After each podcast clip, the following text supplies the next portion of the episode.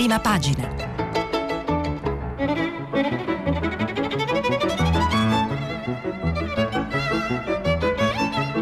Questa settimana i giornali sono letti e commentati da Alberto Faustini, direttore dei quotidiani Alto Adige e L'Adige. Per intervenire telefonate al numero verde 800 050 333. Sms WhatsApp anche vocali al numero 335 5634 296. Buon martedì e buona lettura. Partiamo subito con i titoli principali dei giornali di oggi. La Repubblica, un vaccino per salvare l'Europa. Via libera dell'EMA e della Commissione europea al sirup Pfizer. Le prime consegne del Belgio entro il 26. Saranno 9.750 gli italiani a cui verrà somministrato domenica prossima. Poste nella piattaforma informatica per il tracciamento delle fiale. C'è una bella foto che tra l'altro si vede anche su molti giornali nazionali e internazionali, una foto grande del presidente eletto Joe Biden che ieri durante la vaccinazione in ospedale nel Delaware si è fatto appunto fotografare tra i primi a vaccinarsi. La stampa, c'è il vaccino, Italia al sicuro nel 2021, EMA e Unione Europea approvano il farmaco anti-Covid, lunedì via libera la campagna in tutta Europa. Test per 44.000 italiani, titola invece il Corriere della Sera. Controlli su chi è tornato da Londra a dicembre. Vaccino via libera dall'Unione Europea. 40 paesi isolano il Regno Unito. La ricoverata al celio e dei servizi segreti, scrive ancora il Corriere della Sera.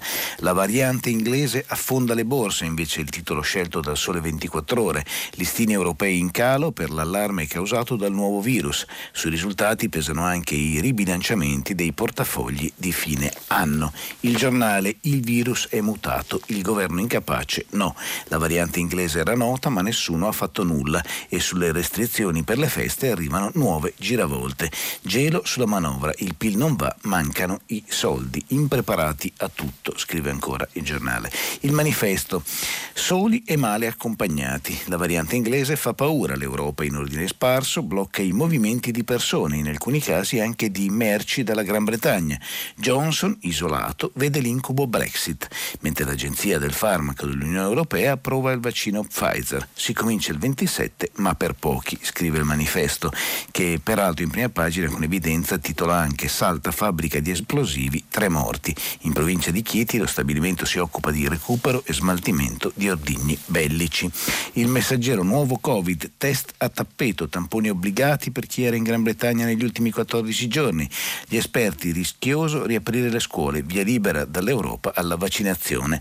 Le FAC del governo, sì alle seconde case nella stessa regione. E a proposito di domande e risposte, sono molti i giornali che oggi pubblicano i vari quesiti che tutti noi ci stiamo ponendo in questi giorni alla luce di decreti, ordinanze, di PCM vari e si cercano risposte che non sono quasi mai univoche. Libero, chi ha rinunciato a curarci, l'Unione Europea non ha comprato vaccini. La Commissione Europea ha rifiutato di acquistare i farmaci di Pfizer e Moderna per aspettare che arrivassero quelli francesi. Così ora ci tocca attendere per le forniture. Avvenire vaccino e nervi saldi. Anche l'EMA dal via libera all'antidoto di Pfizer, il 27 le prime somministrazioni in tutta Europa, si monitora la mutazione del virus a Londra, ma l'Italia non cambia le regole. No ad allarmismi. Il governo precisa le misure per Natale, le novità su spostamenti e seconde case. Risale intanto il tasso di positività 400 115 le vittime.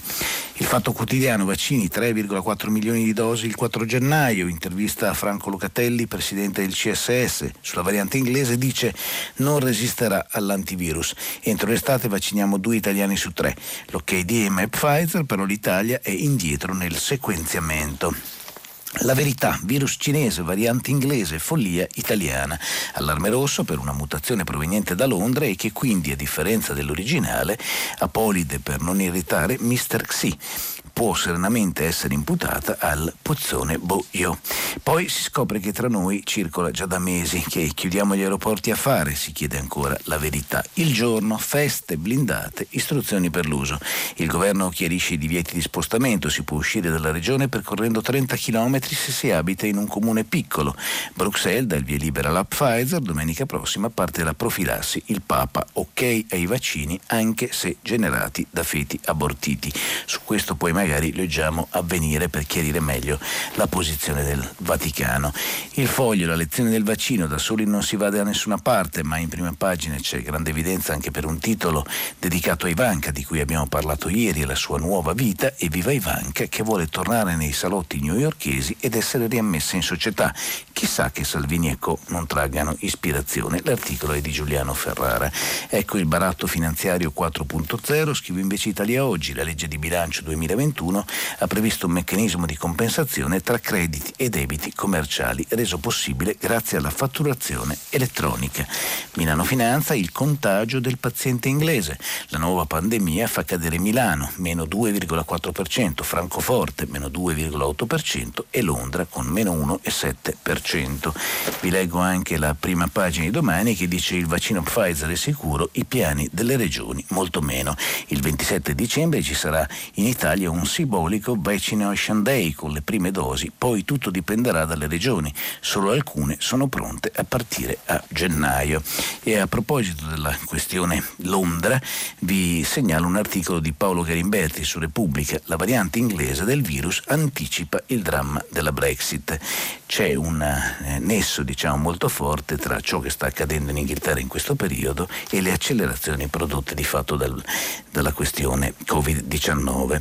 Nel giorno in cui l'Europa approva il vaccino, scrive Garimberti, aprendo la strada a quel trittico sanitario del 27, 28 e 29 dicembre, già battezzato EU Vaccination Day, inevitabile rimando a quel giorno del 1944 in cui cominciò la liberazione dell'Europa dal male. La variante inglese del virus anticipa lo scenario della Brexit, obbligando il governo di Londra a confrontarsi con quella che potrebbe essere la brutale realtà di un no deal, un distacco dal continente senza accordo. C'è una parabola politica, scrive ancora Paolo Garimberti, dietro l'emergenza sanitaria, che ha bloccato i voli da e per l'Inghilterra, perché mentre i paesi del continente, uno dopo l'altro, hanno alzato un cordone emergenziale nella speranza di non essere contagiati da una specie più veloce nella trasmissione, gli Stati Uniti, ancora sotto la direzione di Trump, esitano, quasi a consolare gli inglesi che quella relazione transatlantica privilegiata, sempre sbandierata dai fautori della Brexit come una compensazione dell'uscita dall'Europa, avesse una valenza anche nella pandemia e non solo nei rapporti politici e soprattutto commerciali, ma è soltanto un lenitivo di fronte alle immagini allarmanti della grande fuga delle persone da Londra e del gigantesco blocco di migliaia di camion in coda dopo la chiusura della tratta Dover-Calais. La seconda catena dei supermercati inglesi ha già avvertito che negli scaffali potrebbero esserci dei vuoti e a breve potrebbero scarseggiare insalata, cavolfiori, broccoli e agrumi, tutti prodotti che in questo periodo dell'anno arrivano dal continente. Mentre la campagna irlandese annuncia il raddoppio del servizio verso il porto alternativo francese di Cherbourg per venire in aiuto ai trasportatori irlandesi soffocati da questa Brexit sanitaria al contrario, in cui è l'Europa continentale a separarsi dall'isola britannica e non viceversa. C'è quasi una maledizione, scrive ancora Garimberti, una maledizione biblica in questo isolamento dell'Inghilterra i cui voli vengono rifiutati come fossero appestati non solo dagli aeroporti europei ma progressivamente da quelli di tutto il mondo, dalla Russia all'Iran, perfino da Hong Kong. Una sorta di punizione che il superbo orgoglio britannico, quel senso di insulare diversità che si manifestava perfino nello sport, dove gli inglesi rifiutavano fino al 1950 di partecipare ai campionati mondiali di calcio, considerano autentico solo il football made in England. L'Europa ha sopportato sin dall'adesione nel 1950 1973 alla CE l'eccezionalità britannica scandita da una serie di clausole. Ebbene l'Europa ha sempre sopportato l'eccezionalità britannica, ma adesso sta davvero cambiando qualcosa, come scrive Paolo Ganimberti su Repubblica di oggi. Vi avevo segnalato invece a proposito della questione del vaccino anche l'interessante posizione di avvenire che è spiegata in prima pagina niente po' di meno che da Monsignor Vincenzo Paglia, la responsabile scelta umana è il titolo Vaccini tra liceità e doverosità e scrive Paglia.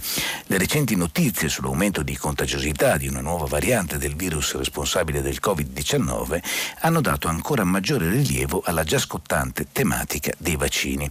Pur senza compromettere l'efficacia dei vaccini per quanto oggi si conosce, l'ultima trasformazione del virus rende ancora più centrale la questione del loro impiego e della loro distribuzione. Papa Francesco è intervenuto più volte sulla questione, sostenendo l'esigenza di evitare la marginalità farmaceutica. Essi vanno cioè resi disponibili e accessibili per tutti. Questa affermazione chiede non solo di sgomberare il campo da possibili obiezioni sul loro impiego, ma anche di individuare responsabilità e azioni concrete da intraprendere per realizzare questo obiettivo.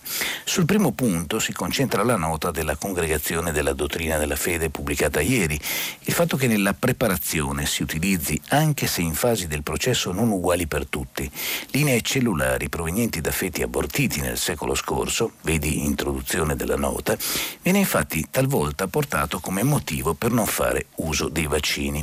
La congregazione, scrive ancora Monsignor Paglia, esclude in sostanza che l'uso di questi vaccini possa favorire il ripetersi del gesto che è all'origine di quelle linee cellulari, cioè, con il linguaggio più tecnico che essa impiega, non si tratta di una cooperazione formale, ma piuttosto materiale e remota. Certo, la valutazione morale dell'aborto volontario rimane negativa e ci si deve impegnare per cercare vie di produzione che impiegano altro materiale biologico biologico, dice ancora Monsignor Paglia, ma in mancanza di alternative l'uso di questi vaccini è lecito. È una risposta importante da parte di fatto del Vaticano. La stampa eh, c'è sulla variante inglese un articolo di Marcello Sorgi che dice che c'è un'evidente contraddizione tra il via libera scientifico e politico al vaccino anti-Covid annunciato ieri con legittima enfasi dalla Presidente della Commissione europea Ursula von der Leyen, insieme con la cerimonia significativa della partenza simultanea della campagna di vaccinazione in tutti i paesi dell'Unione e il prossimo 27 dicembre. E il panico, ecco la contraddizione, che continua a essere diffuso sulla cosiddetta variante inglese diffusa del virus, cioè che ha motivato il blocco di tutti i collegamenti tra il Regno Unito e il continente, in particolare l'Italia. Sui giornali di oggi, tra l'altro, ci sono anche casi specifici, ci sono di italiani bloccati in, nel Regno Unito. Sulla stampa vi segnalo anche una tragedia eh, di cui è persino difficile parlare, che arriva da Torino, suicidio in videochiamata davanti alla figlia di sei anni. Si è portato la pistola alla tempia e ha premuto il grilletto mentre era collegato al telefonino per salutare in videochiamata la figlia di appena sei anni. Ha deciso di farla finita così un uomo di 53 anni, residente in provincia di Torino.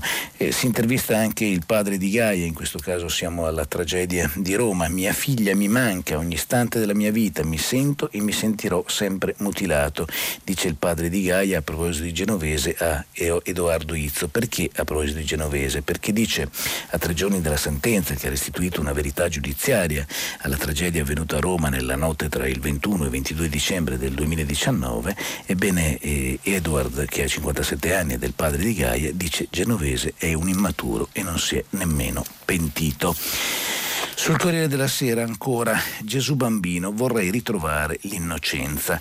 Dopo la, lettu- la, lettera di ieri a Gesù Bambino ne pubblica un'altra il Corriere della Sera, questa volta la firma non è di Davegna come ieri ma di Susanna Tamaro che scrive Caro Gesù bambino, ti scrivo poco più di 50 anni di silenzio e mentre ti scrivo già so che scivolando nella tua cassetta questa lettera farà il rumore sordo di una busta che cade nel vuoto.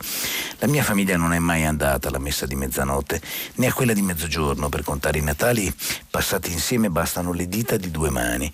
Malgrado ciò è rimasta indelebile nella mia mente e nel mio cuore la tua immagine di infante che con le braccia spalancate sorrideva al mondo. E vi leggo un altro eh, un'altra parte di questa letterina a Babbo Natale perché mi è sembrata davvero interessante anche perché arriva appunto da una scrittrice che non fa mistero di essere abbastanza lontana dalla fede. Edith Stein, scrive la grande filosofa diventata poi carmelitana e poi ancora cenere in un forno di Auschwitz, nel 1932 scriveva la semplice parola Natale emana un fascino misterioso cui ben difficilmente un cuore può sottrarsi. Anche coloro che professano un'altra fede, i non credenti, cui l'antico racconto del bambino di Betlemme non dice alcunché, preparano la festa e cercano di irradiare qua e là un raggio di gioia. Dai ricordi della mia infanzia, scrive ancora Susanna Tamaro, devo confermare che era proprio così. La trepida attesa della sera della vigilia, avvolta dal silenzio, l'odore delle candele, della resina dell'abete immischiato a quello del linoleum tirato a lucido nella casa dei bisnonni, parlavano di un evento straordinario che non poteva accadere in nessun altro momento dell'anno è straordinario da davvero perché a un tratto ai piedi dell'albero comparivano i pacchetti dei doni e quell'improvviso materializzarsi non aveva una storia visibile alle spalle. Non c'era Babbo Natale che solcava il cielo incitando le renne a bordo di una slitta carica come un furgoncino di Amazon, né tantomeno il goffo vegliardo che si calava furtivamente attraverso i camini, la schiena piegata da un sacco colmo di regali. Con te era diverso, prima non c'era nulla, poi c'erano i doni, mentre tu sdraiato nella paglia riempivi la stanza con l'innocenza del tuo sorriso. Pensate, sulla questione Gesù Bambino torna persino eh, Vittorio Feltri che oggi eh, scrive, e vi dico solo un paio di parole del suo editoriale su Libero, scrive mi è sempre piaciuto scherzare sul 25 dicembre perché in effetti è una festa un po' imbarbarita, basti pensare che Gesù Bambino, il padre del cristianesimo, è stato soppiantato rappresentato in molte regioni, comprese alcune nostre, da Babbo Natale, roba nordica. Che cosa c'entri costui vestito di rosso e munito di barba bianca con il presunto figlio di Dio non è dato sapere con certezza. Tuttavia, scrive Feltri, bisogna prendere atto che la tradizione è più forte della verità, ammesso che quest'ultima sia accertabile. Pertanto, pure nella mia famigliona, fino ad alcuni anni fa, lo scambio dei regali natalizi portati per finta dal vecchio rimbambito che arrivava sulla slitta trainata dalle renne era regolare particolare. I più interessati alla pratica erano i bimbi dai 3 ai 10 anni.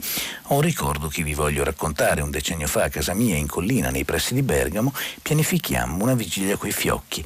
Mia moglie preparò una cena squisita sul finire del quale si avviò la distribuzione dei doni. Per completare in modo degno la festa decidemmo che il marito di mia figlia Saba, di nome Giuseppe, dovesse travestirsi da Babbo Natale e poi racconta questo episodio. Perché ne parlo? Perché in questi giorni di Covid maggior ragione ci interroghiamo tutti anche sul senso da Natale e forse riusciamo anche in parte a riscoprirlo questo senso.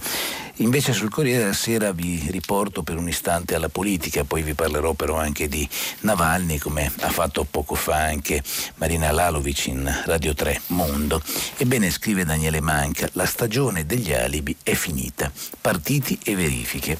Cosa ci possiamo aspettare da questa serie di incontri sul Next Generation EU tra ministri di vari partiti che compongono la maggioranza, si chiede, dobbiamo pensare che a seconda del partito incontrato la ripartizione, gli stanziamenti possano cambiare, che si tratti della sanità o delle infrastrutture o di industria 4.0, o forse qualche parola in più qui e là sul piano che nel giro di un paio di settimane dovrebbe arrivare a Bruxelles per poter iniziare a essere finanziato, quali che siano le risposte, sembra emergere la mancanza di consapevolezza della drammaticità della situazione.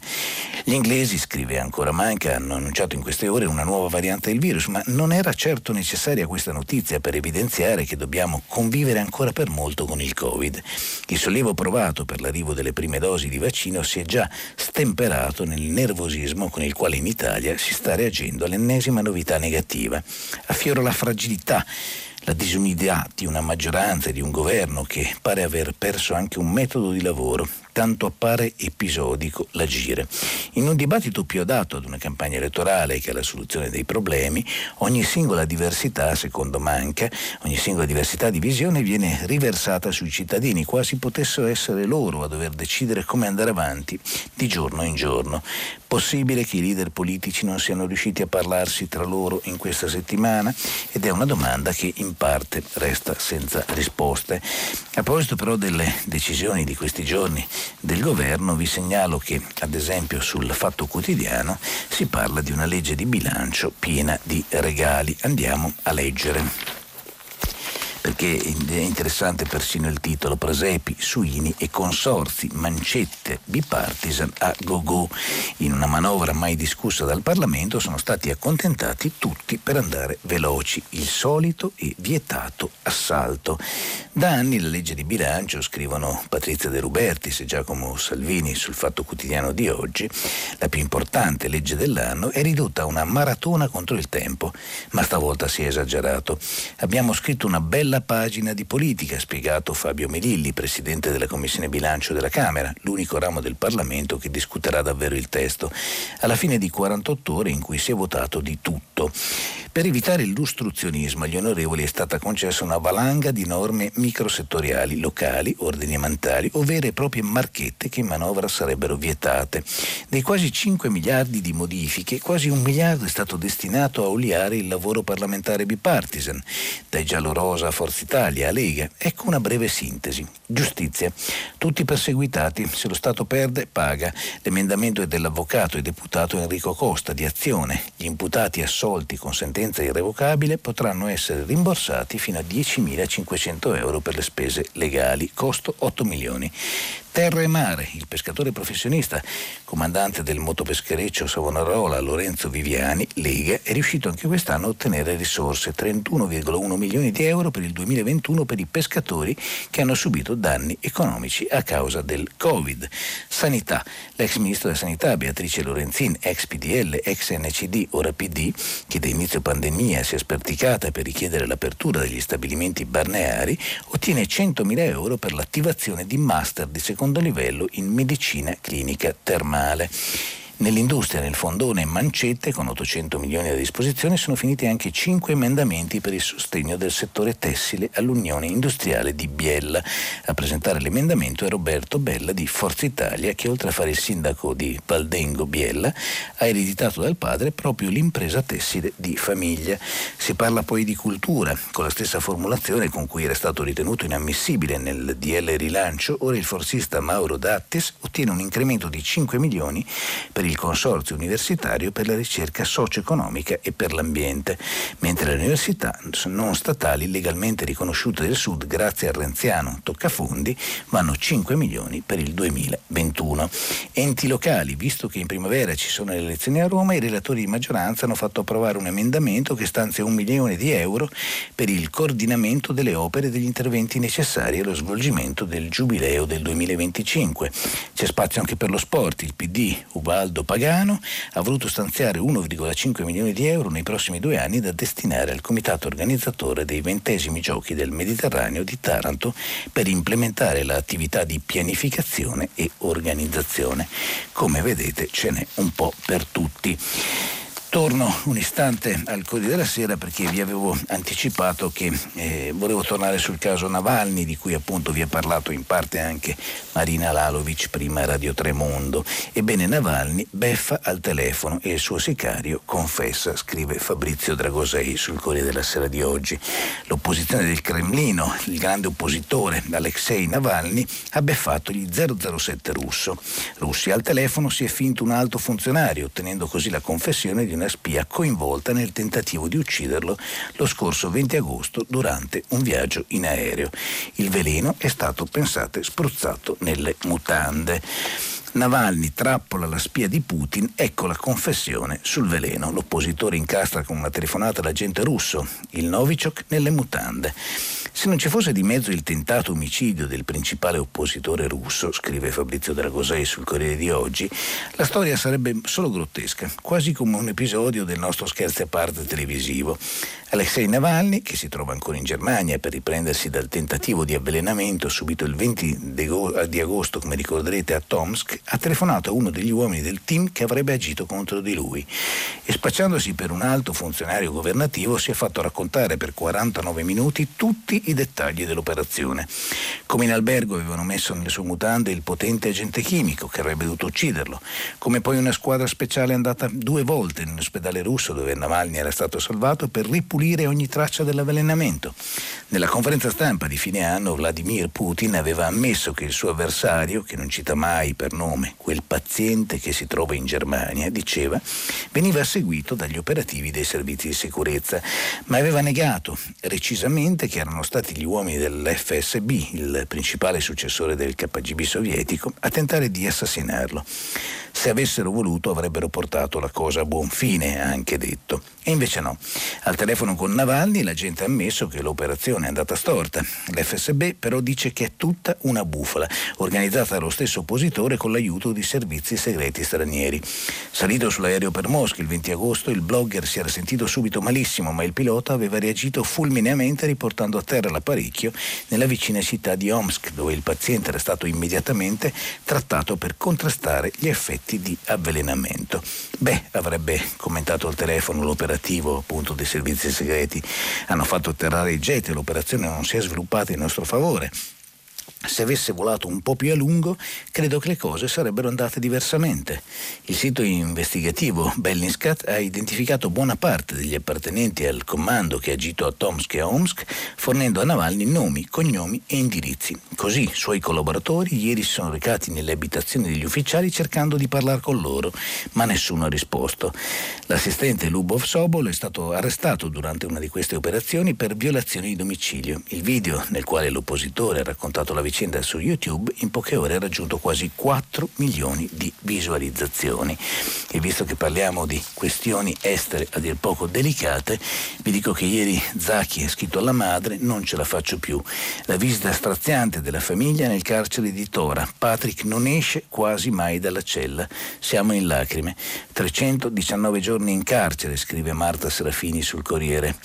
Passano i mesi e Patrick Zacchi non ce la fa più. Sono esausto fisicamente e mentalmente, non posso continuare a stare qui ancora a lungo e mi deprimo ogni volta che c'è un momento importante nell'anno accademico, mentre io sono qui invece di essere con i miei amici di Bologna, ha detto lo studente alla madre durante l'ultima visita ricevuta nel carcere, di Tora. 319 giorni con l'ultimo rinnovo di custodia cautelare stabilito dai giudici egiziani due settimane fa. Preoccupata e straziata la famiglia che ha parlato di una visita da spezzare il cuore, mentre gli amici e i sostenitori rinnovano gli appelli. Durante la visita, raccontano i familiari del giovane, ci ha letteralmente spezzato il cuore. Le sue parole ci hanno lasciato in lacrime, incapaci di aiutare il nostro figlio in questa straziante situazione. Siamo rimasti scioccati dal vedere che era depresso al punto che ha detto di uscire raramente dalla sua cella, perché non accetta di trovarsi lì e non vuole affrontare il fatto di dover uscire per camminare solo per qualche metro, per poi essere rinchiuso di nuovo in una cella di pochi metri. Parole di dolore cui fanno eco dall'Italia quelle di Riccardo Nuri, portavoce di Amnesty International. Mi auguro, dice, che all'interno del governo italiano questo messaggio della famiglia di Patrick sia letto, circoli e produca una reazione immediata. Non possiamo perdere tempo, il messaggio che arriva da Patrick è chiaro, bisogna reagire con la massima urgenza. E Gian Antonio Stella torna in modo un po' diverso sul caso Regeni e scrive il caso Regeni Mussolini uno schiaffo agli italiani che resero l'Egitto uno Stato moderno. La nostra era la lingua della diplomazia, poi cambiò tutto, scrive Gian Antonio Stella. Era l'italiano un tempo la lingua ufficiale della diplomazia egiziana. In italiano era la rivista antenata della Gazzetta Ufficiale del Cairo. Italiani erano in buona parte gli uomini chiamati laggiù con ammirazione per fare dell'Egitto uno Stato moderno. E vedere oggi come i nostri diplomatici, i nostri magistrati vengano tutti i giorni presi a ceffoni nella loro richiesta di verità e giustizia su un crimine come le bestiali torture inflitte a Giulio Reggeni fa salire la collera. Insieme il rimpianto per quella grande occasione storica che fu data al nostro paese e venne buttata via. Uno Stato serio non si lascia trattare così, ha accusato Giuliano Ferrara. Non si lascia trattare così, ha insistito parola per parola Ernesto Galli della Loggia denunciando il senso di impotenza di tutti davanti all'impudenza di una despota come Al-Sisi. Solo schiaffoni per l'Italia in affari con l'Egitto, ha titolato il manifesto. Siamo su una china che rischia di farci scivolare nell'irrilevanza, ha scritto Goffredo Buccini. Abbiamo quasi certezza di vedere celebrato un processo in contumacia ad aguzzini che mai sconteranno un giorno di galera. Colpa dei rapporti di forza internazionali che ci vedono sempre più deboli, si chiede Gian Antonio Stella, colpa delle incertezze e ambiguità avute sulle rivolte arabe, o forse della morsa di Putin e Erdogan, di Macron e della Legion d'Onore al dittatore del Cairo? Tutto insieme, ma sullo sfondo vale appunto la pena di rileggere quel pezzo di storia di cui dicevamo. Siamo all'inizio dell'Ottocento, scrive Stella. Passata la campagna d'Egitto di Napoleone dal processo di frantumazione dell'impero turco, esce trionfante Muhammad al-Pasha, un militare ottomano albanese nato nell'attuale Macedonia greca, che sarà ricordato come padre fondatore dell'Egitto moderno.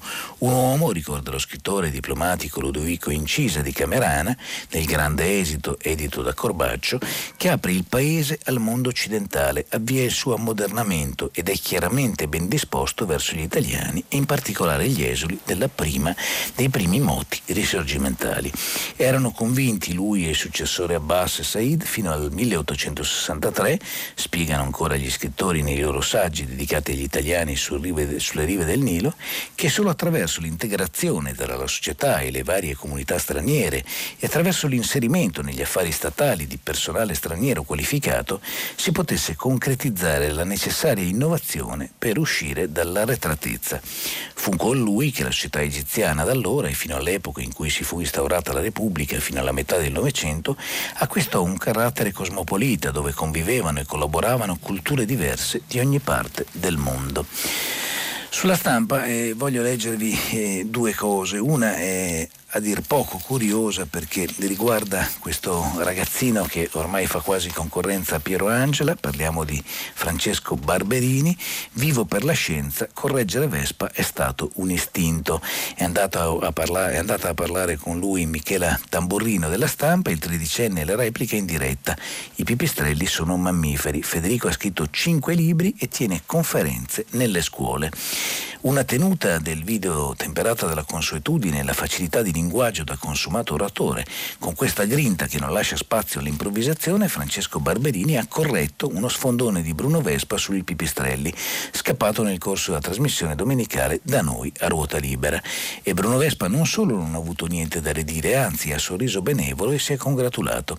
Sarà perché Francesco Barberini ha pubblicato cinque libri scientifici sull'argomento e dunque è un'autorità in materia. Sarà soprattutto perché Barberini ha 13 anni, frequenta la terza media, ha i capelli lunghi trattenuti in una coda e la voce ancora infantile. Quando apre bocca è lapidario, un pozzo di scienza in tema di uccelli e animali considerati scomparsi come i dinosauri, passione nella passione. Dove vivi? chiede Michele Tamburrini a Francesco. Sono nato a Perugia ma abito ad Acqua Pendente, in campagna, condizione perfetta per fare birdwatching e racconta anche che durante appunto il lockdown ha avuto modo di scoprire 110 specie diverse di uccelli solo nel suo giardino. È una storia davvero curiosa.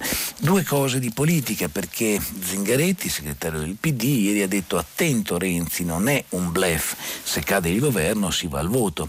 Il big del PD Zingaretti, Orlando, Franceschini e Bettini hanno concordato la linea sulla crisi. Ora l'ex premier nega di aver deciso eh, per la crisi ma insiste bisogna prendere il MES sanitario. Scrive Carlo Bertini sulla stampa di oggi.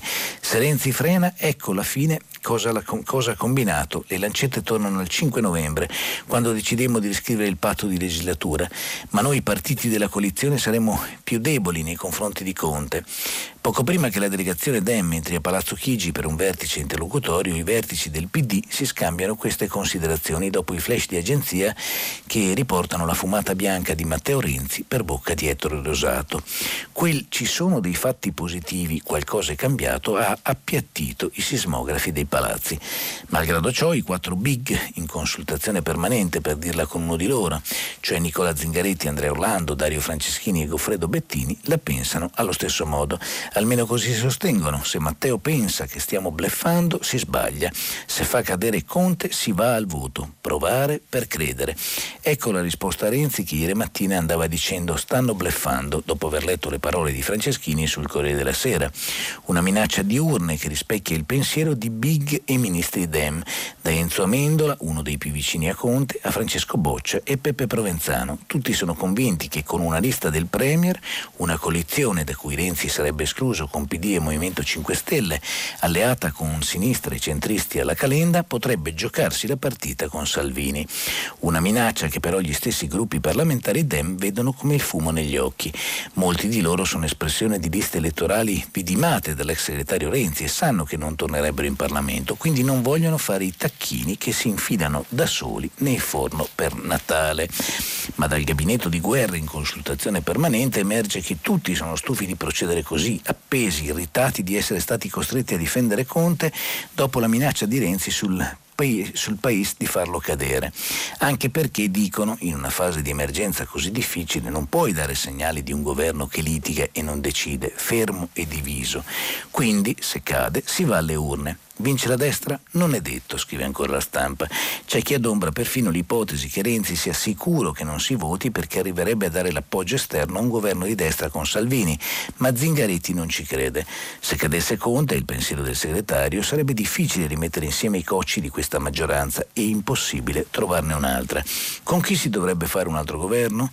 Con gli scappati da Forza Italia? E i 5 Stelle lo voterebbero con Di Battista fuori che sparerebbe su un governo con Berlusconi? Queste le domande echeggiate nelle stanze della segreteria, dove sono in pochi a credere possibile pure un rimpasto. Metterebbe a rischio i numeri del Senato perché due ministri grillini defenestrati magari uscirebbero dal Movimento 5 Stelle insieme a dieci parlamentari. Insomma, Zingaretti vuole che Conte cambi marcia e che sia più collegiale, che il governo faccia tutte le cose in sospeso, a partire dalle riforme costituzionali e della legge elettorale. Ma tutta questa partita doveva andare in un altro modo. La linea decisa il 5 novembre era che bisognava fare i due tavoli di governo per iscrivere il patto di legislatura e quello sulle riforme. Ora invece se si ripartirà, e questa è la preoccupazione, i partiti saranno meno uniti nei confronti di Conte rispetto a prima. Invece dopo la legge di bilancio la riscrittura di un patto di legislatura avrebbe anche dato a Renzi più forza per chiedere una nuova squadra di governo. Sì, perché il vero sospetto dei Dem è che Matteo spinge Di Maio e Zingaretti a fare i vice premier perché vuole fare il ministro degli esteri per ambire dopo alla carica di segretario generale della Nato. Verifica sul recovery, Conte rassicura poteri non invasivi. Ieri l'incontro con le delegazioni di PD e Movimento 5 Stelle, oggi l'EU e Italia Viva, dobbiamo arrivare in Consiglio dei Ministri tra il 26 e il 31 dicembre. Il Premier dice le regioni, i ministri, i sindaci rimarranno soggetti attuatori del piano, per la struttura di missione dovrebbe essere scelta invece la strada del decreto.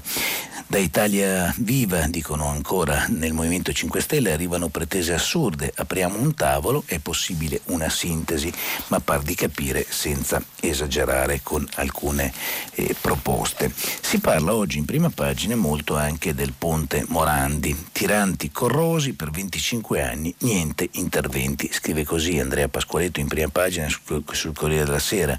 La perizia sul crollo. Il ponte Morandi è crollato per scarsa manutenzione Cassazione.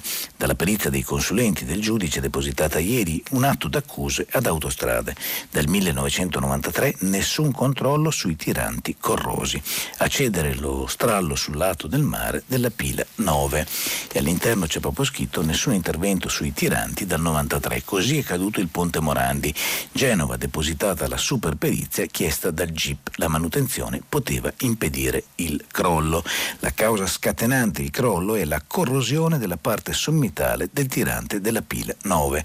Se i controlli e le manutenzioni fossero stati eseguiti correttamente, con ogni probabilità avrebbero impedito il crollo.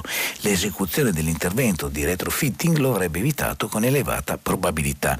Sono le conclusioni dell'attesa perizia sulle cause del crollo del ponte Morandi che il 14 agosto del 2018 causò la morte di 43 persone. Quasi 500 pagine firmate dai quattro esperti nominati dal GIP di Genova Angela Nutini, tutti ingegneri ingegneri e tutti docenti universitari. Giampaolo Rosati e Stefano Tubaro del Politecnico di Milano, Massimo Losa e Renzo Valentini dell'Ateneo di Pisa. E dunque si conferma in sostanza quanto era stato ipotizzato fin dai primi mesi. Il Morandi è crollato per la corrosione dei cavi di uno strallo che hanno determinato il veloce cedimento dell'intera struttura. La rottura di un tirante provoca la rottura della simmetria che attiva il collasso. Collasso per la rottura del tirante, rottura per l'alta corrosione corrosione, corrosione per la scarsa manutenzione e scarsa manutenzione per gli inadeguati controlli e ispezioni. Ancora di questo scrive appunto Andrea Pasqualetto sul Corriere della Sera. E vi dicevo poi del, del, dire, l'approccio che ha avuto il Sole 24 Ore al tema inglese. Il titolo è La variante inglese affonda le borse e l'approfondimento del Sole 24 Ore è legato proprio a ciò che sta scatenando dal punto di vista economico, non tanto in questo caso la Brexit, ma il Covid. Borse globali in caduta non solo per il Covid. Scrive Moria Longo. Giornata nera, listini europei infrenati stimata oltre il 2% per i timori sul nuovo virus inglese, ma pesano anche i ribilanciamenti dei portafogli per fine anno. Vera paura o solo un protesto per vendere azioni dopo i grandi rally di novembre e dicembre? Guardando i forti ribassi delle borse causate ieri dalla notizia che in Gran Bretagna c'è una nuova forma di coronavirus più contagiosa. Milano meno 2,57, Francoforte meno 2,80, Parigi meno 2,44. È questa la domanda che bisogna porsi. Le borse ieri sono cadute per concreta paura oppure perché gli investitori hanno preso il nuovo virus come pretesto per fare quello che avrebbero comunque fatto in vista della chiusura dell'anno, cioè vendere azioni e ribilanciare il portafoglio dopo i rally di novembre. Ovviamente la realtà non è bianca o nera, per cui entrambe le spiegazioni al calo di listino hanno un fondamento. Il timore che il tunnel del Covid si allunghi, però ieri c'è stato. Ma sentendo gli operatori del mercato verrebbe da dire che il virus inglese è stato in gran parte preso come pretesto per vendere dopo appunto i grandi rally, scrive il Sole 24 ore. C'è poi la questione del dossier di Roma che diventa anche un tema economico perché abbiamo visto che se ne parla nella manovra di bilancio e scrive il Sole 24 ore il movimento prende tempo su Raggi, il dossier Roma alla nuova leadership. La decisione finale sulla ricandidatura sarà presa dal futuro vertice. Stalo nei Dem, il PD non sosterrà la Raggi, nozze difficili o meglio sempre più difficili, scrive ancora il Sole 24 ore con Calenda. Vi volevo però leggere un articolo del Messaggero sulle pagelle nella pubblica amministrazione. In questo caso si parla degli statali dello smart working, è un tema molto attuale nei tempi di Covid. Ebbene, statali, chi rende meno lascerà lo smart working. In arrivo a gennaio valutazioni mensili per poter controllare chi opera da casa. I dipendenti che non raggiungeranno gli obiettivi, scrive Francesco Bisozzi sul Messaggero, dovranno tornare in ufficio. Sapete, è un tema sul quale si fa anche molto molta demagogia questa, ma scrive appunto Bisozzi sul messaggero. Cambiano le pagelle per gli statali con l'arrivo dei piani organizzativi del lavoro agili. Le valutazioni saranno riavvicinate del tempo per gli smart worker dello Stato. Da gennaio i voti saranno mensili. Chi lavorerà meno però non dovrebbe subire sanzioni sotto il profilo retributivo. A Palazzo Vidoni si pensa semmai a far tornare i meno produttivi subito in ufficio. Del resto con i POLA, i piani per chi svolge l'attività a distanza, speranza il lavoro agile verrà esteso ad almeno il 60% degli statali smartabili. Questi sono i tanti neologismi che arrivano in questo periodo. Sarebbe a dire quelli che svolgono prestazioni che non vanno necessariamente rese in presenza e almeno nelle intenzioni della ministra Dadone ci saranno verifiche sulla produttività produttività ben mirata. Insomma, per semplificare, i dipendenti che non raggiungeranno i target fissati e avranno quindi brutti voti in pagella dovranno far ritorno in ufficio, un meccanismo che ovviamente va messo bene a punto. Del resto, ed è una criticità, non subiranno penalizzazioni le amministrazioni che dimenticheranno di presentare i POLA entro il 31 gennaio. Il Ministero della Pubblica Amministrazione pensa di introdurre in futuro dei premi per i dirigenti incaricati di redigere i piani che si faranno trovare pronti all'appuntamento, da definire con i sindacati nel corso della contrattazione per il rinnovo contrattuale. Nelle intenzioni della funzione pubblica questi premi verranno finanziati con i risparmi prodotti proprio dal lavoro agile, risorse che i sindacati vorrebbero venissero utilizzate invece per l'aumento della retribuzione e l'acquisto di dispositivi medici di protezione adeguati da distribuire agli enti che ne sono carenti il passaggio a una forma di lavoro agile non più, non più, improvvisata come nel corso dell'emergenza, inquadrata da regole e prive di contraccolpi per i servizi resi dalle amministrazioni. Interessa in realtà solo una fetta degli oltre 3 milioni statali in servizio, ovvero quelli ritenuti smartabili, che a ben vedere sono circa mezzo milione. Il Covid ha aperto i cancelli nella pubblica amministrazione ai furbetti dello smart working, cugini dei furbetti del cartellino. Così per fare in modo che il lavoratore pubblico sia produttivo lavorativo anche da remoto, si punta su una programmazione fluida che preveda orizzonti temporali differenziati e obiettivi mensili, bimestrali e semestrali. Se vi dovessi parlare delle mie esperienze personali, delle cose che ho visto e raccontato in questo periodo, posso dirvi una cosa molto semplice, che chi lavora, lavora in ufficio e lavora in smart working e lavora in qualsiasi condizione. Chi tende a non lavorare, tende a non lavorare in ufficio, in smart working e in qualsiasi condizione. La rassegna stampa finisce qui, ci sentiamo tra poco per il filo diretto diretto con voi lettori. Bentrovati, vi ricordo appunto che al 335 56 34 296 stanno arrivando molti vostri messaggi che sono pubblicati sul sito di Radio 3. Partiamo subito però con una telefonata. Pronto? Buongiorno. buongiorno. Senta, io... Mi dice come si chiama? Mi dice come si chiama? Perché così... Ah, scusi, mi chiamo Edi Sostero. Sì, chiamo da Udine. Perfetto, grazie. Volevo fare una breve considerazione sulla questione delle infermiere. Sì, perché mi sembra che le cose siano andate come purtroppo temavamo. Le infermiere in Italia, che sono 400.000 circa, hanno sostenuto in questo periodo la, eh, lo svolgimento di questo terribile evento e lo stanno ancora facendo. E in modo, diciamo, sono stremate, cioè nessuno sta dicendo in modo chiaro questa cosa, eh, che molte sono ammalate in casa, come il sottoscritto, e spesso eh, per questa malattia e spesso eh, non, non si, appro- si, si, continua ad approfittare, perché questa è una professione prettamente di donne. Io lavoro in un gruppo, noi siamo in, in ospedale pubblico, sto parlando in un gruppo dove su, 21, su, su 25 persone sono 21 donne. E, e, lì si fa il vero lavoro, si aiuta a respirare i malati, si aiuta a muoverli, a pulirli, a dare le terapie, aiutarli a guarire, aiutarli a morire se serve, tutte queste cose. Certo. Ma che cosa è successo? Che cosa è successo in questo periodo? Che questa cosa non è stata riconosciuta. All'inizio di dicembre sono state fatte delle manifestazioni verso il governo per chiederci un riconoscimento. Voi sapete che noi in una notte prendiamo 17 euro di indennità notturna, che noi prendiamo 50 euro a turno per quello che facciamo voi sapete che noi abbiamo una legge Brunetta che ci, che ci punisce. Se stiamo in malattia meno di, 7, di 10 giorni ci tolgono soldi dallo stipendio, perché noi facendo parte degli statali, che si sa ultimamente sono trattati da cani, noi veniamo trattati altrettanto da cani a livello contrattuale. La ringrazio perché, no, perché secondo me era questo il tema insomma, da sollevare ed era giusto che a livello eh, nazionale insomma, se ne parlasse perché effettivamente poi è successa anche una cosa paradossale che all'inizio eravate tutti degli eroi per cui l'attenzione del paese era molto molto calda nei vostri confronti. E poi invece ci si è dimenticati di tutto il sacrificio che avete fatto, di tutta la fatica che avete fatto e anche purtroppo di una questione di non poco conto che non avete mai smesso e che non lavorate solo quando c'è il Covid, lavorate tutti i giorni, tutte le notti, per cui ha fatto molto bene a, a sollevare questo tema, a ricordarci che scendete in piazza per chiedere un giusto riconoscimento e mi piace anche molto che da un infermiere uomo venga questo richiamo un'attenzione particolare nei confronti delle infermiere donne che fanno un doppio sacrificio.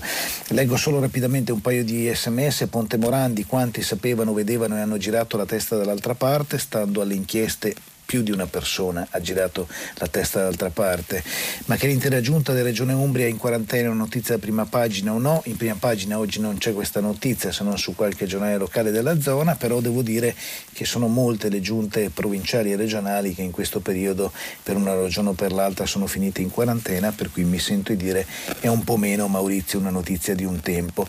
E Vova scrive ma perché Putin dovrebbe uccidere gli oppositori quando lui ha l'80% dei voti? Mica stupido come voi, non so se il voi è riferito a me, a noi di Radio 3, però la risposta è molto semplice, Vova, perché gli oppositori sono quelli che fanno sentire la loro voce fuori dalla Russia. È una differenza non di poco conto, perché persone come quelle di cui stiamo parlando sono quelle che fanno arrivare le notizie su quello che accade in Russia, in Europa, nel mondo e appunto all'esterno di confini che quell'80% di voti eh, consente a Putin di tenere particolarmente chiusi.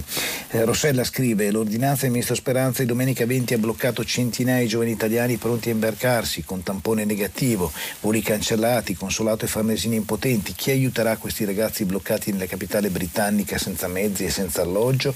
È una bella domanda Rossella, io spero che intervenga non solo la Farnesina perché sono tantissimi i ragazzi e i lavoratori che stavano rientrando, tra l'altro eh, hanno fatto tutti, come dice lei, il tampone negativo per cui non c'è nessuna ragione per fermarli.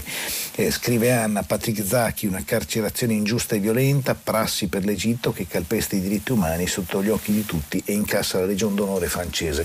Vergogna, il fallimento della diplomazia richiede un'azione di forza per la liberazione di Zaki. Importante però che ci sia anche Anna la diplomazia a lavorare, a patto che però lavori davvero la diplomazia. Un'altra telefonata, pronto? Pronto? Buongiorno. Buongiorno, sono Luisa da Torino. Buongiorno Luisa. Io oh, volevo presentarvi una mia considerazione anche preoccupante.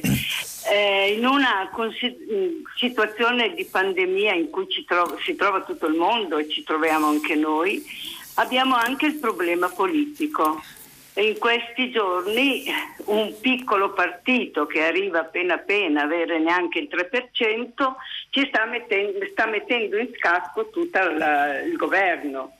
Eh, mi riferisco a, a, Italia Viva, a Renzi. Certo. Dico, ma non si può, una persona intelligente come si considera lui, non può eh, tirare fuori questa questione.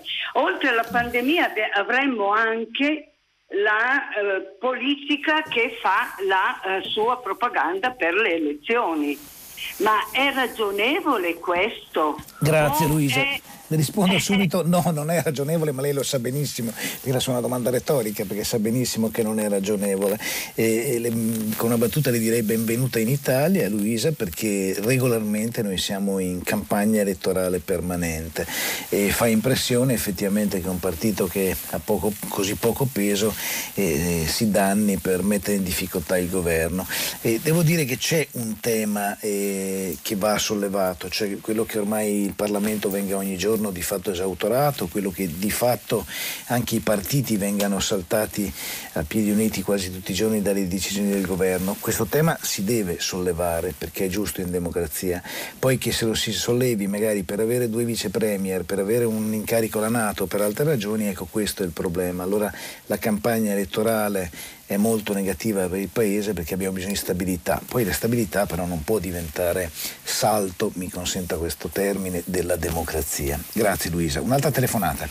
Eh, buongiorno. buongiorno, io sono Carla, anch'io da Torino. Ascolti, mi collego un attimino alla, all'intervento che ha fatto eh, l'infermiere. Allora volevo dire, chissà perché io nel mio pensiero quando parlo di statali non penso comunque mai al personale infermieristico e medico, cioè li considero una categoria quasi fuori dallo Stato. Quindi ha, ha ragione, prima li abbiamo osannati tanto, adesso quasi quasi li condanniamo e questo non va bene, fanno i salti mortali.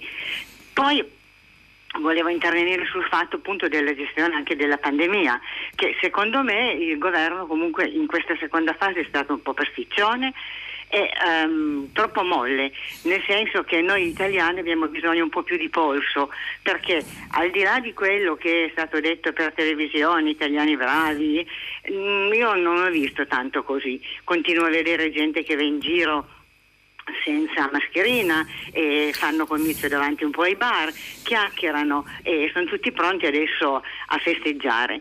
Eh, mi preoccupa molto Oltretutto con l'arrivo di questa novità dall'Inghilterra cosa succederà dopo, sia per gli ospedali e poi per le scuole, che sarà probabilmente un nuovo ostacolo alla riapertura di tutte le scuole. Grazie, ecco. grazie Carla.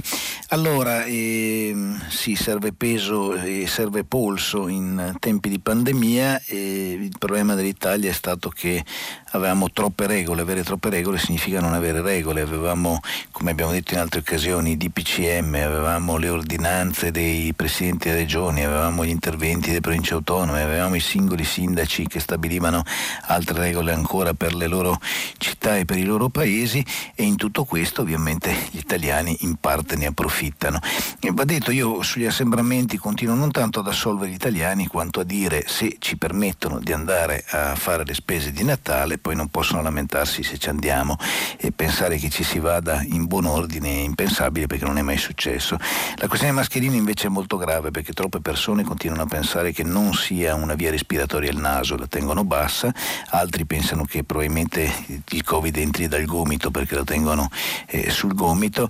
Ho visto anch'io cose davvero incredibili e mi auguro che le forze dell'ordine eh, diano qualche multa in più per in un certo senso convincere tutti a rispettare le regole. Non crede che alcune notizie suscitino diverso scalpore a seconda del luogo dove vengono date e mi chiede invece una persona che scrive al 335 la notizia di centinaia di raccomandate datate marzo 2020 ma inviate e ricevute nove mesi dopo che avrebbe dovuto imporre altrettanti cittadini altoatesini periodi di quarantena obbligatoria da altre parti avrebbe suscitato scandalo, sarebbero accorsi i cronisti, si sarebbero fatti articoloni, interrogazioni parlamentari. Da noi la notizia si è subito volatilizzata. Questo è un messaggio scritto a me come direttore dell'Alto Adige, noi ne abbiamo parlato e non poco in prima pagina, eh, perché dovete sapere che sono appunto tantissime le persone che hanno ricevuto a distanza di nove mesi le raccomandate riferite ai primi esami per il Covid. Qual è però la questione che il, il lettore o la lettrice non, non ricorda in questo messaggio? La questione è che comunque queste persone erano state avvertite o via sms o via telefonata o via email, è grave comunque che le raccomandate siano arrivate in ritardo, ma stando a quello che si è potuto verificare in questi giorni, tutti gli utenti sono stati comunque avvertiti non hanno dovuto aspettare questa lettera ufficiale arrivata nove mesi dopo. Poi sul fatto che una lettera arrivi nove mesi dopo lo scandalo c'è, lo scandalo resta, ma è vero comunque che a seconda dei luoghi d'origine di alcune notizie, poi il trattamento sui giornali è di volta in volta diverso. Un'altra telefonata, pronto?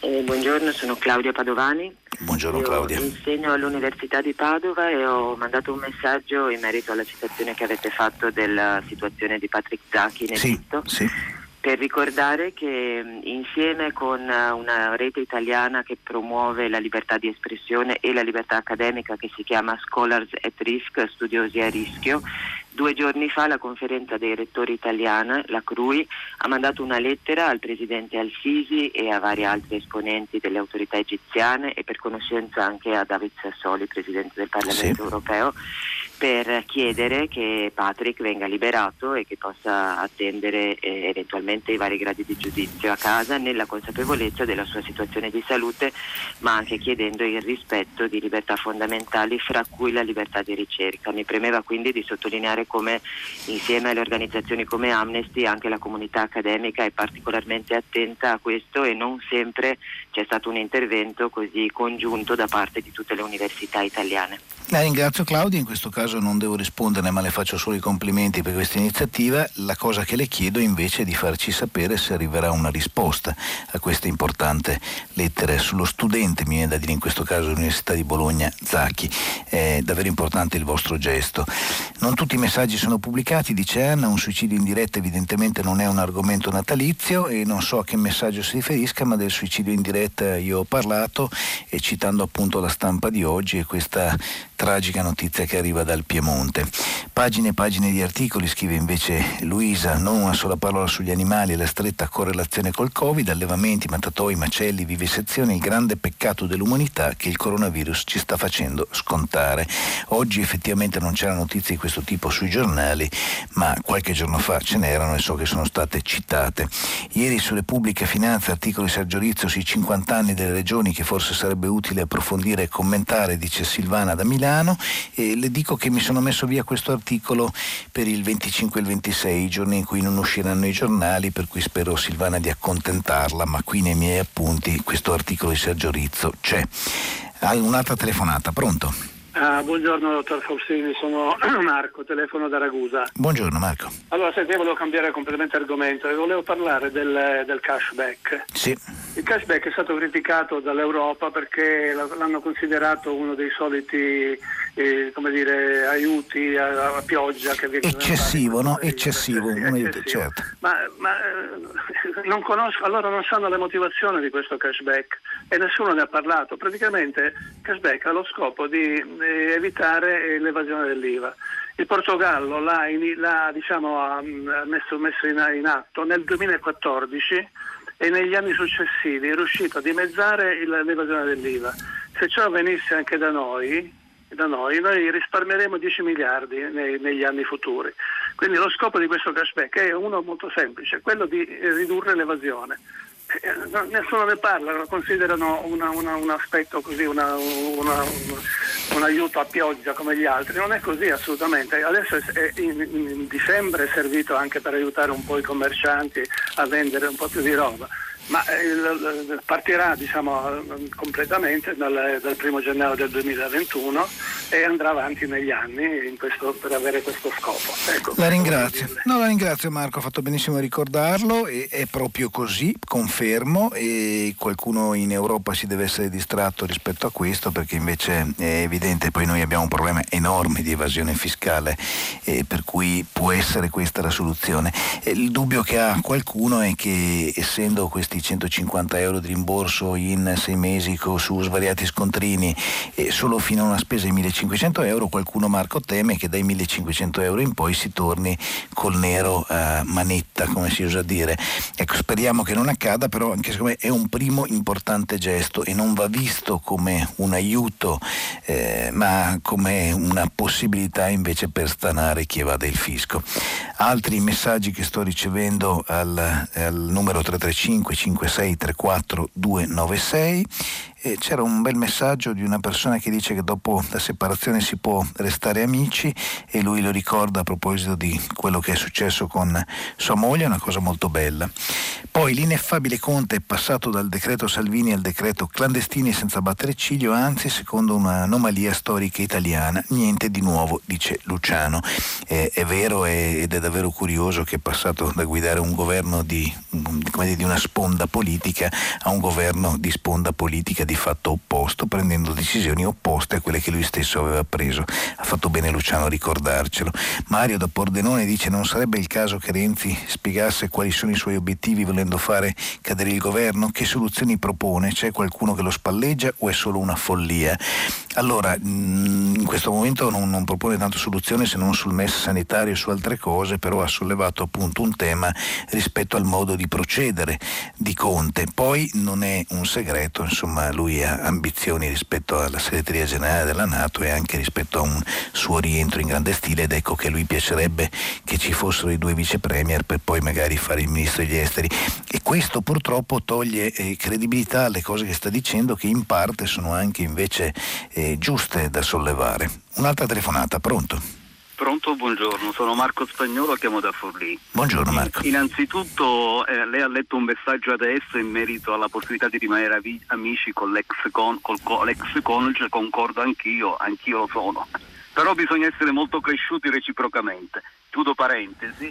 Nello stesso tempo, voglio, la mia attenzione è caduta stamattina in chiusura quando lei ha letto l'ultimo articolo in merito al rapporto smart working pubblico impiego io condivido in pieno, in particolar modo condivido la chiusura dell'articolo che parlava sì dei furbetti e a prescindere dove, dal luogo e dalla modalità, se uno vuole lavorare, ama proprio il lavoro, lo fa sempre. Quindi non è un problema di contesto e di luogo, ferme restando alcune specificità, anzi io che sono anch'io un pubblico, impiego, un pubblico impiegato, ehm, ho colto che smart working, sempre un paradosso, rendo di più perché mi gestisco o devo gestire quando sono in presenza le difficoltà organizzative dovute anche alle relazioni, alle interazioni umane e agli aspetti organizzativi che sono di tanto tipo.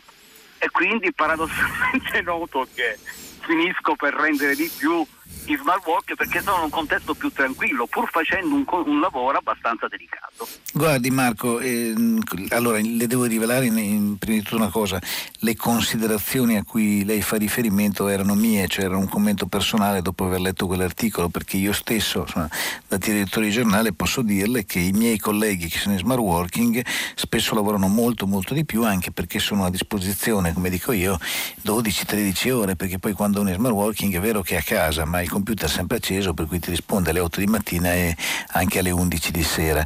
E so che tante persone come lei Marco lavorano di più con maggiore attenzione e anche forse con maggiore concentrazione, lo sperimento davvero sul campo tutti i giorni. E era, l'ho trovato è Claudio da Pisa quello che diceva che a volte l'amicizia sopravvive a separazioni, così con Simonetta la mia ex moglie. E tra l'altro eh, fra i tanti articoli che avrei voluto leggere ma non riesco sempre a farlo come è ovvio c'è anche qualche consiglio di un avvocato divorzista che si è occupata del, dei grandi divorzi eh, in Inghilterra che ha fatto un'app eh, per spiegare eh, come è meglio fare in questa fase, di pensarci bene prima di sposarsi, un'altra serie di regole persino divertenti. Eh, grazie Ennio, dice ciao, a domani, ah no, qui siamo, chiedo scusa, sono sceso troppo di messaggi perché siamo arrivati ai messaggi precedenti. Adesso un'altra telefonata, pronto? Eh, pronto, buongiorno, sono Bufacchi Vincenza, buongiorno. telefono da Rieti, sono la direttrice della CNA provinciale. Telefono in merito alla legge di bilancio. Sì. Non so se era un suo commento o l'abbrivio dell'articolo che leggeva che diceva che ce n'è per tutti. Sì, no, in questo caso non ero io, era il Fatto Quotidiano che raccontava ecco, appunto. Ecco, non non nel, la mia affermazione è che non ce n'è per tutti. Eh, perché eh, a proposito eh, Rieti è uno dei 15 comuni del cratere del Lazio. Sì. E, però i, i, comuni del cratere mh, del terremoto 2016 sono 140 e noi eravamo in attesa della proroga del credito d'imposta per gli investimenti perché era una misura efficace nel senso che promuoveva gli investimenti senza le quali non è possibile una ripresa economica. Questo emendamento per la proroga era stato richiesto dai parlamentari di tutti i gruppi politici, ehm, era stato richiesto dalle associazioni, era stato richiesto dalle, regioni nella, dalle quattro regioni nella conferenza Stato-Regioni eh, lo so per certo perché ho visto quello del Lazio, certo. salvo scoprire che non c'è questa proroga. Questa è una cosa molto grave perché, ripeto, molti di questi comuni sono anche comuni delle aree interne senza la possibilità di un sostegno agli investimenti, non stiamo parlando di regalare soldi a chiunque certo. comunque, stiamo dicendo di premiare le imprese che investono, restituendo loro una parte di questo investimento che varia a seconda della dimensione dell'impresa. Senza di questo non possiamo sperare in una ripresa e dobbiamo solo attenderci un'ulteriore migrazione e un ulteriore abbandono di questi comuni. Grazie Vincenza, molto chiaro. Tra l'altro ci sono tante zone davvero dimenticate nel paese. Eh, va detto che il Fatto Quotidiano diceva in questo caso ce n'è per tutti, ma per tutti i partiti che hanno chiesto strani emendamenti, non certo per il cratere di cui ci parla lei del Lazio o per i tanti, mi lasci usare di nuovo la parola cratere che ci sono nel nostro paese purtroppo. Però oggi il Fatto Quotidiano appunto si concentrava sulle anomalie che sono riuscite a passare nel bilancio. È grave che invece siano uscite da da questa manovra iniziative come il credito d'imposta per investimenti di cui parla lei. Mi scrive un altro lettore con tutte le mancette della legge di bilancio, come al solito previste per alcune lobby e persino per pagare un master un onorevole, che coraggio avranno a chiedere la patrimoniale. Vediamo insomma come andrà avanti, però eh, non c'è dubbio che la legge di bilancio eh, contenga anche molti favori che di solito tra l'altro vengono fatti per evitare quei troppi emendamenti che eh, impediscono alla manovra di avere uno sviluppo abbastanza rapido in Parlamento. Buongiorno, in quanto OS mi piacerebbe ricordare anche la nostra presenza in questa emergenza sanitaria di tutti i colleghi spesso costretti a lavorare in situazioni estreme, in particolare nelle RSA e sottopagati. Grazie e complimenti per la trasmissione, a sua condizione, grazie Daniele a lei per i complimenti e la ringrazio anche per averci ricordato le situazioni estreme, ma anche appunto le residenze sanitarie per anziani, di cui si parla ancora troppo poco e dove eh, purtroppo voi lavorate in condizioni di rischio estremo. L'altro c'è anche la questione importantissima degli abbracci, qualcuno è andato avanti, è riuscito a creare delle sale dove ci si può abbracciare seppur col nylon che ci isola, mentre tantissime altre zone non sono riuscite a risolvere questo tema che secondo me è un tema gigantesco in, in, gigantesco in quest'epoca, anche perché il Covid ci sta togliendo abbracci che in alcuni casi sono l'unica cura, l'unica risorsa, penso appunto in particolare alle residenze sanitarie per anziani. Perché solo la verità col giornalista Tortirella si chiede le ragioni per le quali i presidenti delle Camere non si decidono a convocare la commissione d'inchiesta sulle attività connesse alla comunità di tipo familiare che accolgono minori, non interessa nemmeno al ministro della famiglia Bonetti il dramma di tante famiglie e di tanti bimbi, perché viene forse volutamente ignorato?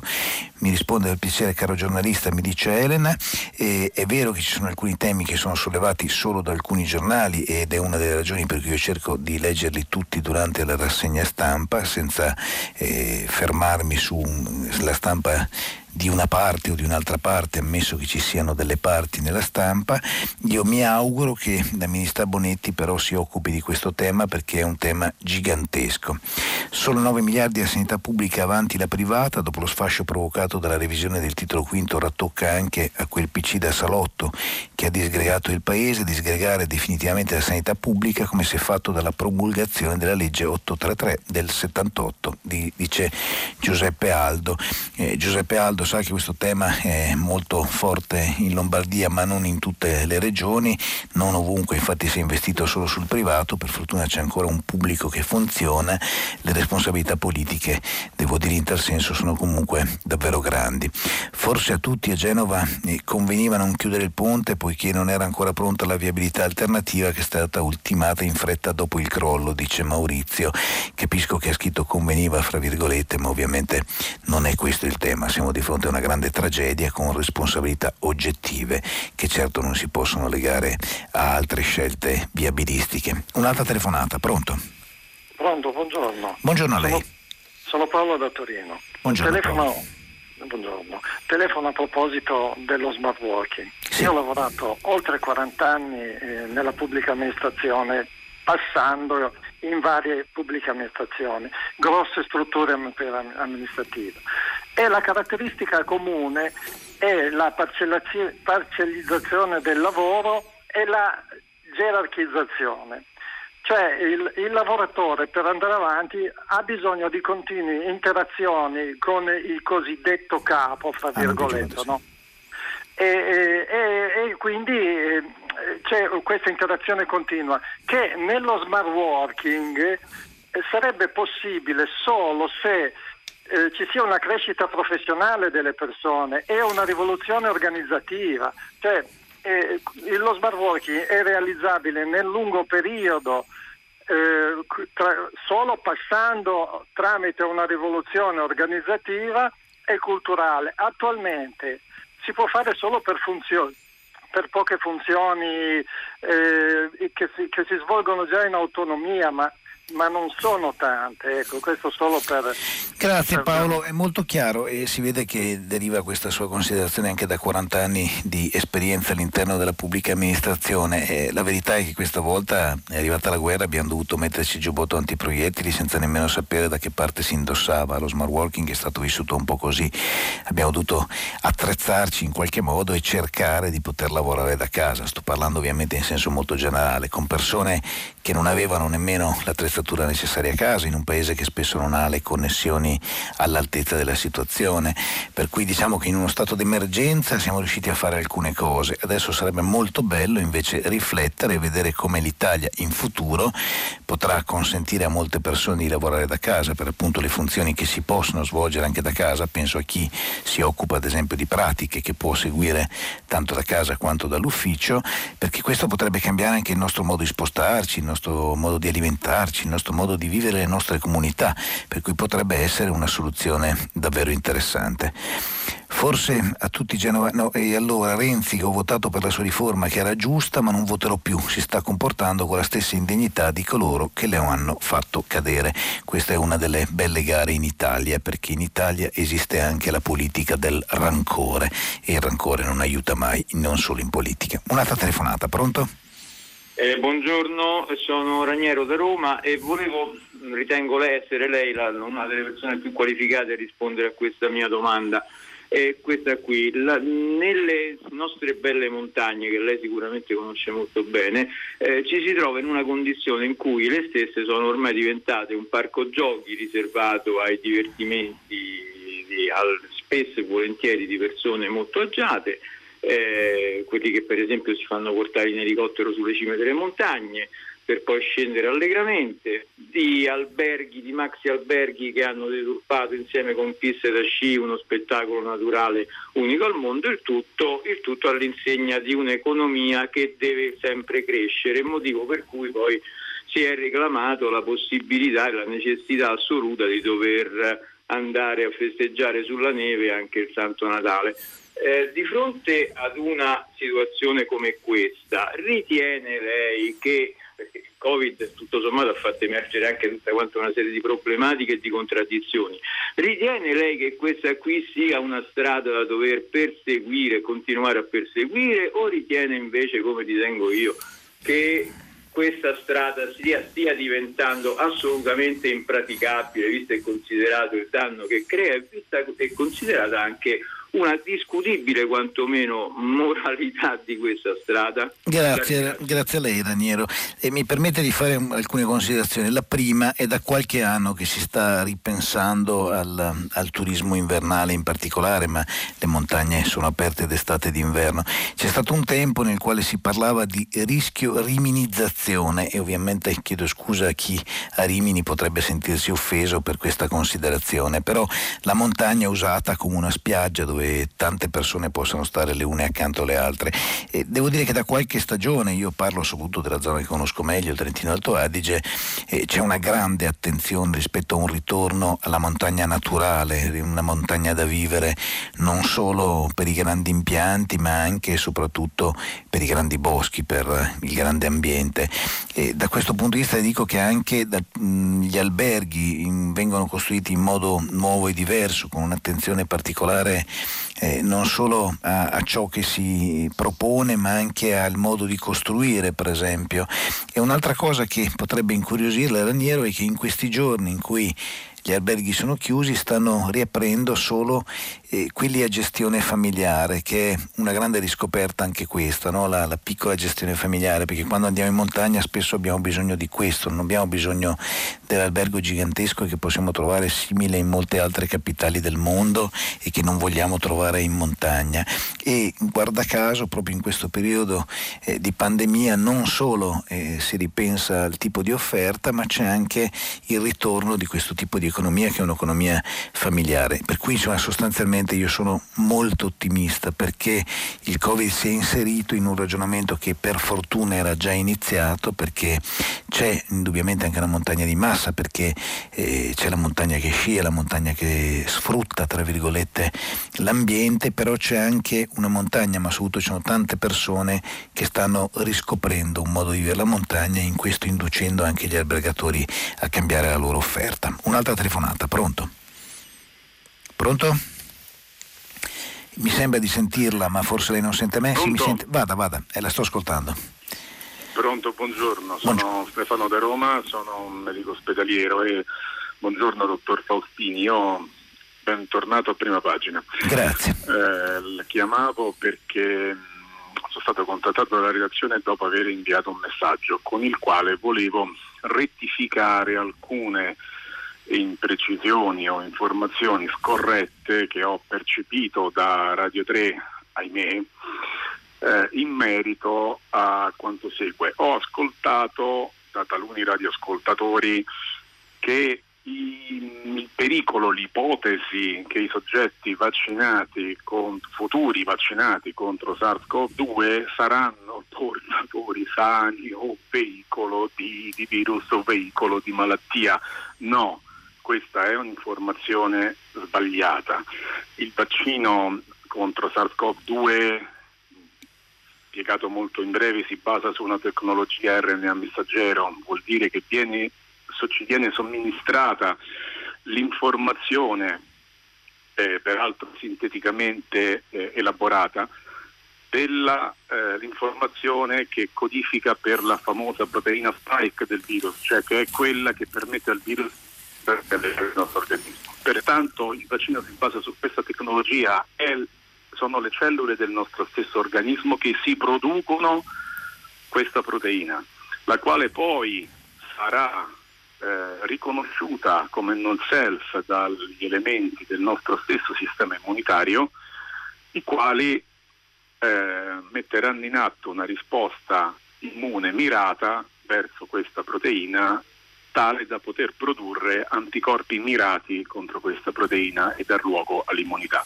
Quindi i soggetti che si vaccineranno SARS-CoV-2 non saranno né portatori sani del virus, né saranno infettanti, né saranno veicoli Beh, la ringrazio Stefano, è stato molto chiaro, tra l'altro argomento non facile, ma è riuscito a trattarlo in, quasi in un tweet, si direbbe oggi, per cui la ringrazio molto proprio per la chiarezza. Mi spiace, adesso non so a che trasmissione si riferisse, ma insomma la cosa bella di Radio 3 è che ci si può correggere, si può sempre migliorare. Sono invalido civile al 100%, mi scrive Giuseppe Aldo a, ancora sul nostro sito di Radio 3 e dice sono su una sedia a rotelle qualcuno sanzionerà la Regione Lazio per non avermi ancora assegnato un rimborso previsto in circa 6.500 euro come contributo all'acquisto di un ascensore costato 25.000 euro nel 2011. Italia terra di nessun onore e di grandi parolai. I tempi sono un'ingiustizia, lo dico spesso perché quando uno ha un diritto Stato non può ricevere nove anni dopo o nel suo caso non ricevere ancora i contributi o i finanziamenti previsti, è una cosa intollerabile. E viva la lettera di Natale di Cristian Greco, cortissimo egittologo, un bellissimo regalo ex allievo di Collegio Ghislieri di Pavia, come la ministra Bonetti e tanti altri meno noti, dice eh, Paola Alessandria. Adesso un'altra telefonata, è l'undicesima, vediamo se riusciamo a prenderla. Pronto? Pronto, buongiorno, eh, Michele da Roma. Buongiorno Michele. Eh, volevo commentare con lei brevemente questo, uno degli ultimi articoli che sono stati letti che riguardavano questa, queste soluzioni che si prevedono per lo smart working della pubblica amministrazione. Eh, io, diciamo, al di là del fatto che condivido pienamente il commento che fine rispetto al fatto che è evidente che chi è, era poco produttivo prima nella modalità di, di lavoro normale è, inevitabilmente meno produttivo ora con il lavoro agile e al contrario chi lavorava prima lavora anche adesso, ma quello sul quale io credo occorre ragionare è che non bisogna essere de, de, dei seguaci del professor De Masi che è il sostenitore dello smart working da vent'anni per capire che non può essere usato lo smart working come strumento premiale o punitivo a secondo se cioè, bisogna pensarlo in una logica di modernità di modernizzazione della pubblica amministrazione. Quindi quest'idea che poi venga usato in qualche modo per premiare chi si dimostra più bravo e per punire chi invece diciamo in qualche modo per, per, motivi che sono soprattutto organizzativi secondo me più che, che, che legati proprio alla, alle persone, per motivi organizzativi non riesce ad esprimere dei, dei livelli diciamo, di, di produttività adeguati e mi sembra veramente una cosa un po' da, da, da medioevo, poco al passo coi tempi, ecco, volevo una sua opinione in merito, grazie. Sono totalmente d'accordo Michele perché effettivamente stiamo parlando di modernizzazione della pubblica amministrazione come ha detto lei ed è questo il tema sul quale dobbiamo concentrarci e a prescindere ha fatto bene anche citare il professor De Masi che è molto acuto tra l'altro nel raccontarci come ci sia una specie di evoluzione della specie darwiniana anche rispetto a questo. Il problema appunto è che non siamo al centro di un'evoluzione, per usare questa parola, naturale, siamo al centro di un'evoluzione costretta dagli eventi e questo forse ci ha impedito di vivere questa trasformazione nel modo corretto, però è importante invece che adesso la pubblica amministrazione investa molto su questo perché come dicevo prima eh, pensi agli spostamenti, pensi all'inquinamento, pensi a quante cose si potranno cambiare investendo in un modo molto consapevole sullo smart working. E purtroppo è già finito il nostro tempo, dopo il giornale radio Marzia Coronati conduce, conduce pagina 3 a seguire le novità musicali di primo movimento, invece alle 10 come sempre ci sarà tutta la città ne parla che nascerà da un argomento sollevato da voi durante la trasmissione di oggi. Ci risentiamo domani mattina, buona giornata e grazie.